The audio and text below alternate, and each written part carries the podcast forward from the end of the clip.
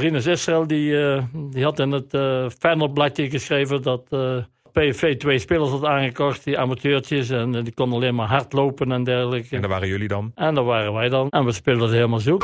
Ja, ik ben Willy en jij René. Ik wil bolletje. Willy van de Kerkhof wil toch een 1-2. Willy van de Kerkhof.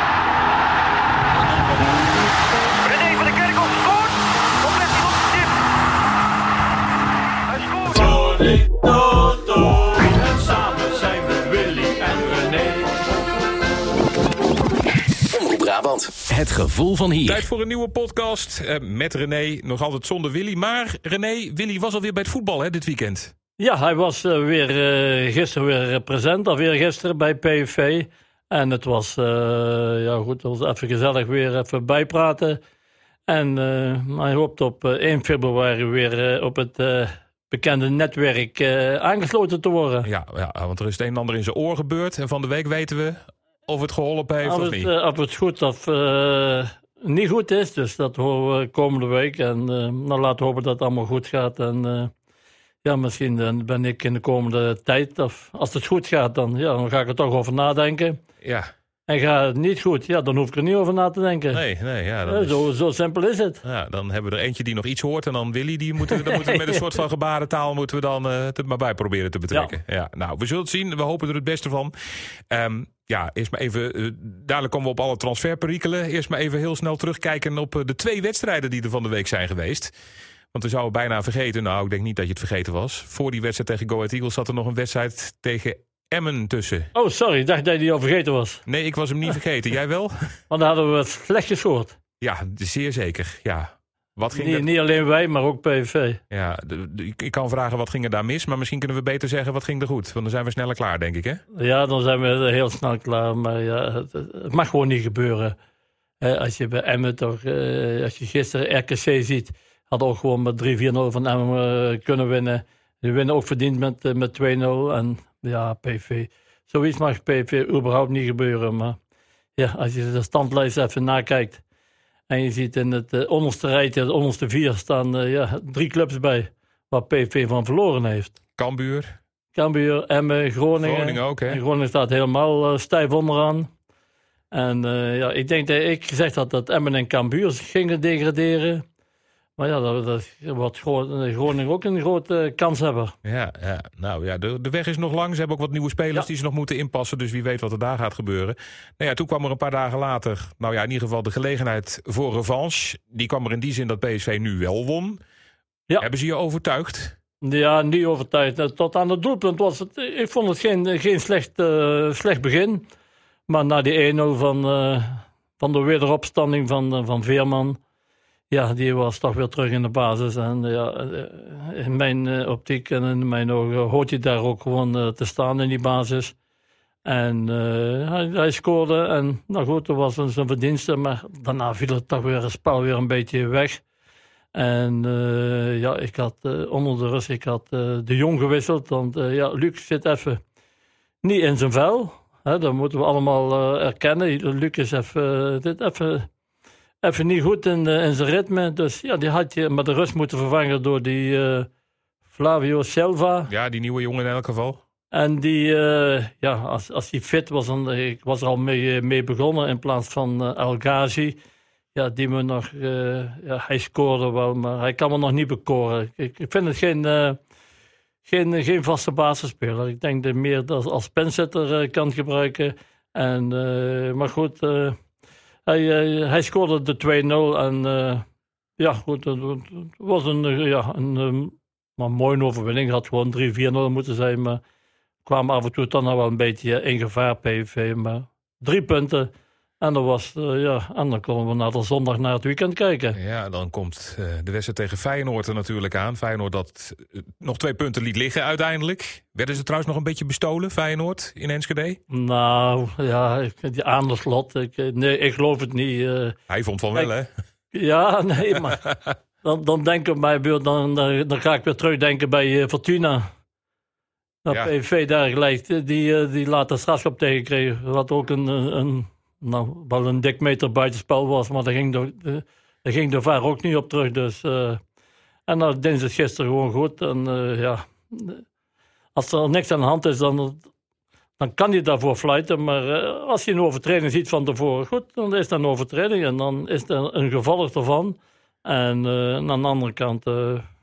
ik was er wel blij mee dat 1-1 bleef. Ja, dat is in ieder geval gunstig voor PSV. Anders was het gat 6 punten gebleven. Ja, het was 6 punten gebleven. En als je dan... en waar we denken straks op komen, als ze dan zondag naar Feyenoord gaat en je zou daar verliezen, ja, dan is het een onhoudbare zaak, denk ik. Ja, nou, eerst maar eens even naar het transfernieuws kijken zoals het er nu naar uitziet. Maar ja, het kan op het moment dat deze podcast online komt wel weer achterhaald zijn. Maar het zou in ieder geval zo zijn dat Max in ieder geval terug naar Duitsland gaat en dat Patrick van Aanholt zijn vervanger wordt. Patrick van Aanholt, ja, het is wel een verrassing. Ik had er niet op gedacht. Hij zit in Turkije. En, zit er vooral, hè? Dat is ook het probleem. Hij zal ook wat spelen af en toe, denk ik. Ja, niet heel vaak. Dat is ook net een beetje het probleem voor hem.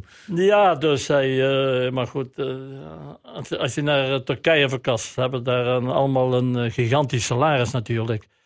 En ja, goed, daar zal ze uit moeten komen. Maar nou, ik denk toch wel dat het een goede versterking is. Maar hij is ook al in de... 30 of 31, zoiets, hè? Ja, in de 30. Dus, nou goed, 2 jaar... en hij komt uit Den Bosch. Ja, hij heeft bij PSV ook in de jeugd gespeeld, hè? Oké. Dus hij kent de weg al in Eindhoven. Nou, dan ken je de weg en dan ken je de kroegjes in Eindhoven. Dus dat zal nog wel lukken. Maar ik denk wel een goede aankoop als dat lukt. Maar dan en die andere voor... Ja, de positie voorin, hè, dat is nog steeds een probleem. Er worden een paar namen genoemd. Januzaj wordt genoemd. En Hazard, niet Eden Hazard, maar zijn broertje wordt ook genoemd. Die nu bij Dortmund vooral op de bank en niet in de basis zichzelf terugvindt. Waar krijg jij het warmste gevoel bij? Bij welke krijg jij het warmste gevoel van de namen die nu worden genoemd? Ja, van die namen. Hazard, dat was een beetje voor mij een verrassing. Want hij speelt al een tijdje bij Dortmund. Maar het is niet als zijn broertje die bij Real speelt. Dus hij kan links en rechts uit de voeten... heb ik begrepen. Dus ja, goed. Dus als het moet wel een versterking zijn. Mm-hmm. Hè? Daar gaan we vanuit. Aan de andere kant moet je ook goed bedenken... als je spelers haalt, dan je komt ook nog niet voor niks. En wat ik al een paar keer gezegd heb... zijn toch vaak spelers die af op de reservebank zitten... af gefrustreerd zijn om daar te spelen. Dus, en die weg willen. Dus misschien een halfjaartje ergens anders. Wat nou met Vitesse is gebeurd... Waar ik een beetje zonde vind dat die jongen weggaat. Want het was ook een goede pinchitter voor PSV. Maar goed, die jongen die wil voetballen, dus wel begrijpelijk. Maar aan de andere kant, Hazard. Ik moet nog zien. Maar stel nu, want het is niet lang meer, hè? 1 februari komt er heel snel aan. Daarna mag er niet meer getransfereerd worden. Stel nu dat het niet lukt en PSV moet het met deze selectie verder doen. Nou goed, dan is er maar 1 oplossing. En dan denk ik op mijn beurt, nou dan zet je die Flavio Silva zet je op rechts. Simons op links, de Jong in het midden. En dan Veerman, Sangere en Guti in het middenveld. Nou, dan ben je eruit. Dan ben je eruit. Maar elke keer, jij zegt het ook steeds, Guti moet eigenlijk spelen. Je zegt ook Veerman moet ook spelen. Maar Guti, je zegt je eigenlijk elke week. Maar hij wil niet luisteren van Nistelrooy, hè? Die heeft volgens mij ook iets. Zou die hetzelfde aan zijn oren hebben als Willy misschien? Ik denk dat ik een keer zelf naar het veld moet. En naar de trainings. Ik vind dat gewoon het lijkt mij het beste, de beste opstelling. Als je nu alleen dus die Flavio ziet. Hij heeft bij Anderlecht ook toch niet de sterren van de hemel gespeeld. Maar aan de andere kant, het kan nieuw voor hem zijn. Het kan ook goed worden. En Luc. Luc is even een probleem. Die zit in hem. Luc moet een goaltje maken en dan zit je er weer in, denk ik. Maar het lukt hem gewoon niet. En het is al 4-5 wedstrijden dat hij niet scoort. En ja, dan wordt het voor spits toch altijd moeilijk. En, maar ik verwacht dan ook van afgelopen zaterdag dat hij... Ja, meestal werkt hij wel keihard, maar dat viel ook wat minder op, of meer op, dat hij niet werkte. En ik denk, ik had hem met de rust gewisseld en dan had ik er toch die Flavio ingebracht. En die jongen komt in de 81ste minuut, dan kan hij bijna niks meer laten zien. En dat vind ik wel een beetje jammer dat Ruud daar niet op inspeelt. Maar ja, goed, misschien zondag dat hij weer, mocht er niks bij komen, dat je toch weer voor een verrassende elf zal zorgen. Ja. Maar stel dat er dus niks bij komt, dan denk je nog steeds van, dan heeft PSV nog steeds wel een kans om kampioen te worden? Of denk je van, ja, dan kunnen we die eerste plek wel vergeten als er niks meer bij komt? Nou, ik was ervan overtuigd al dat PSV gewoon een goede selectie heeft. En als iedereen werkt en in vorm is, dan hebben we gewoon een goed elftal. En dan kun je op middenveld en dan kun je voor neerzetten wie je wilt. Maar alleen, je moet dan gewoon denken dat je de wedstrijden moet winnen, overtuigend moet winnen. En ja, misschien kan het zondag bij Feyenoord wel een omslag betekenen voor PSV. Ja, dan gaan we toch maar eens richting Feyenoord. Eerst even de geschiedenisboekjes in. Er is trouwens ooit één keer een boek over jullie geschreven ook, hè? Over jou en over Willy. En dat begon met een wedstrijd in de Kuip, toen nog met FC Twente. Met FC Twente, ja. En toen speelden jullie met z'n tweeën eigenlijk Feyenoord. Het grote Feyenoord. Ja, we speelden Feyenoord helemaal gezamenlijk weg. Want Rinus Israël die had in het Feyenoordbladje geschreven dat... aanvoerder van Feyenoord, hè, op dat moment. Ja, dat Feyenoord dus op een gegeven moment... of PSV 2 spelers had aangekocht, die amateurtjes. En die konden alleen maar hard lopen en dergelijke. En daar waren jullie dan? En daar waren wij dan. En op een gegeven moment kwam Rijvers vrijdag met een bespreking. Had hij, dat blaadje had hij meegenomen, hong hij op. Hij zei, jongens, ik hoef jullie niks meer te vertellen. Lees dit maar en dan zien we het zondag wel. Ja, we wonnen daar gewoon. En dat was fantastisch. In de Kuip, de eerste keer in de Kuip, 60.000 mensen of 62.000 mensen. En we speelden het helemaal zoek. En dan kwam Rinus na de wedstrijd. Hij zei, sorry jongens, maar jullie kunnen wel voetballen, zegt hij. En dat gaat nog goed komen met jullie. En dat vond ik wel leuk. En ja, het is ook lekker gegaan daarna. Maar is dat misschien wel een van de allerbeste wedstrijden geweest die je ooit gespeeld hebt? Nee. We hebben met PSV in de Kuip ook al vaak gewonnen. En dat was niet mijn allerbeste. Voor Twente denk ik wel, ja. Maar bij PSV hebben we zelf ook... PSV, Nederlands elftal. We hebben overal wel een beetje onze naam achtergelaten. Dus wat dat betreft is dat wel leuk geweest. En, maar in de Kuip, na zondag ook... Als je daar die trap oploopt... En die bunker die gaat omhoog. Nou, dan zitten daar 50.000, 60.000 mensen. Nou, Christian, dan kun je toch niet slecht voetballen? Ook niet als tegenstander, dat je een beetje geïntimideerd wordt door die hele... In dit geval voor jullie verkeerde rood-witte zee. Want het is rood-wit voor Feyenoord dan natuurlijk. Je wordt niet geïntimideerd. Het is gewoon, je komt er nog wel hallen, klaar. En dan mag jij in voetballen, klaar. Dan kun je toch niet slecht spelen. Ja, maar zo ga jij er dan, of zo ging jij er mee om. Maar je ziet toch andere spelers wel geïntimideerd worden door dat grote stadion. Ja, dat als één man achter Feyenoord staat, het beroemde legioen van Rotterdam. Nou, we hebben wedstrijden gespeeld in Barcelona. En er zaten 80.000, 90.000 mensen. Nou, het is schitterend om te zien, maar... Kan je niet slecht voetballen? Dat bestaat niet. Dat is gewoon een opkikker. Ja, die doen het dan met carnaval uitreiken, maar... Ja? Maar dat is gewoon... kan je niet slecht voetballen, bestaat niet. Nee. Nou, ik ben benieuwd. Want ja, Feyenoord heeft Feyenoord uit, maar ook Feyenoord thuis overigens... vaak heel veel problemen voor PSV. Hè? Misschien niet in jullie tijd, maar... Nou ja, pak er de laatste misschien 10, 20, misschien wel 30 jaar bij. PSV toch over het algemeen heeft heel veel moeilijker met Feyenoord dan met Ajax. Ja vooral ik denk... De laatste overwinning is denk ik een jaar of 4, 5 geleden. In de Kuip dan, hè? Ja goed. In Eindhoven was het natuurlijk een paar maanden geleden.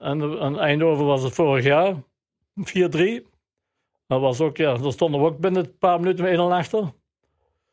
Maar dan was het toch een leuke wedstrijd. Je win je met 4-3. En ook een terechte overwinning. Maar ja, als je zonder in de Kuip... dan moet iedereen zo gemotiveerd zijn...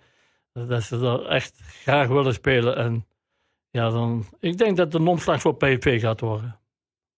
Want dat is natuurlijk de grote vraag. Welke kant gaat het op? Ja, het gat kan 4 punten blijven. Maar het kan dus ook bijvoorbeeld 7 punten worden. Hè, als Feyenoord die wedstrijd heeft. Het kan 7 punten worden. Het kan 4 punten worden. En 1. Dat kan ook. Dat zijn de 3 mogelijkheden. Maar Feyenoord kan PSV zo goed als uitschakelen voor de titel. Zo zit ik mij. Nee, nog niet. Nee, als PSV mocht verliezen... Ja. Dan zijn ze nog niet uitgeschakeld voor de titel. 7 punten, René. 7 punten, akkoord. Maar krijgen dan 2 weken later krijgen ze AZ thuis. Dan gaan ze 2 weken later naar Ajax toe. Nee, de competitie is nog niet beslist. De competitie wordt beslist. Ik denk een wedstrijd of 3-4 voor het einde.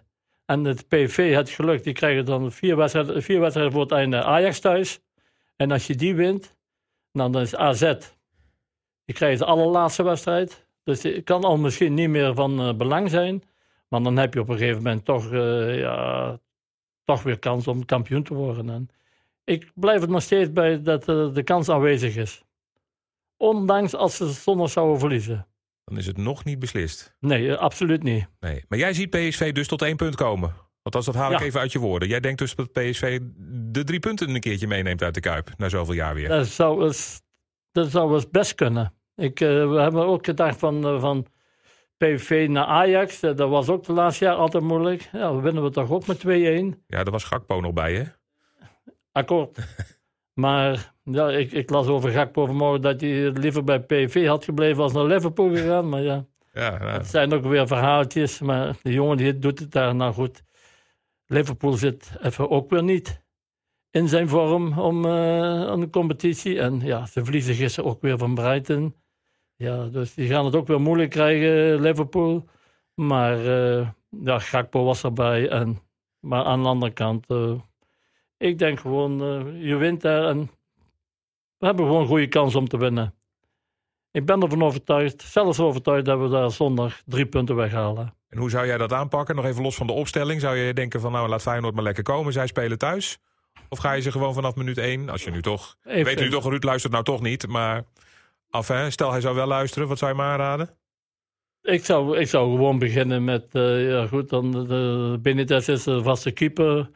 En ik zou Ramallo met Obispo in het centrum zetten. Ja, dan heb je misschien brainweight, dat weet ik ook niet. Maar ik zou met Obispo en Ramallo beginnen. En dan aan de andere kant op het middenveld Sangere met Veerman, Guti. En dan links Simons, De Jong en... En de nieuwe aanwinst? Silva, de nieuwe aanwinst. Ja, of een nog nieuwere aanwinst. Die nog moet komen. Maar wat voor tactiek zou jij gaan? Zou jij zeggen, we gaan ze de eerste minuut gelijk laten zien van... wij komen hier voor 3 punten? Ja, of laat je Feyenoord even lekker komen en probeer er in de... Die moet je gewoon onder druk zetten. En Feyenoord thuis, waarom niet? We hebben het hier zaterdag... De eerste 20 minuten hebben we Go Ahead een beetje onder druk gezet. Maar je moet zelfs een ploeg onder druk zetten. Je moet ze... Als je verliest, goed, dan verlies je. Maar aan de andere kant, je moet ontrukken. Je moet winnen om in beeld te blijven. En ja, ik denk gewoon dat ze daar druk gaan zetten. En dat ze daar net weer zo'n wedstrijd spelen... die PSV een keer de omslag brengt die ze nodig hebben. En ik denk dat het zondag gewoon gaat lukken. Daar ben ik van overtuigd. Nou, dan kunnen we de toto al invullen. Jij denkt, het gaat in ieder geval voor een 2'tje voor PSV dus. Ja, hou het op. Maar wat wordt de uitslag? 1-2. 1-2. En dan moet ik weer voor Willy natuurlijk. Ja, hè? Jij moet voor Willy doen. Nou, zal ik er 2-3 van maken? Dat is ook goed. Ja, hoor je hem zie je hem dat voorspellen? Ik denk dat jij beter in zit. Ik denk dat er veel doelpunten vallen. Nou, dan gaan we gewoon voor 2-3.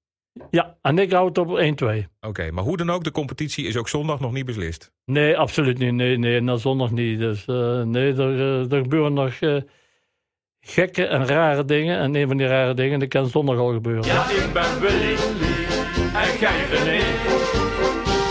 En samen zijn we Willy en René. Ja, als het al beslist zou zijn, waar moeten we dan over praten elke maandag, hè? Dat bedoel ik. Goed, René, tot volgende week. Tot volgende week, jongen. Omroep Brabant. Het gevoel van hier.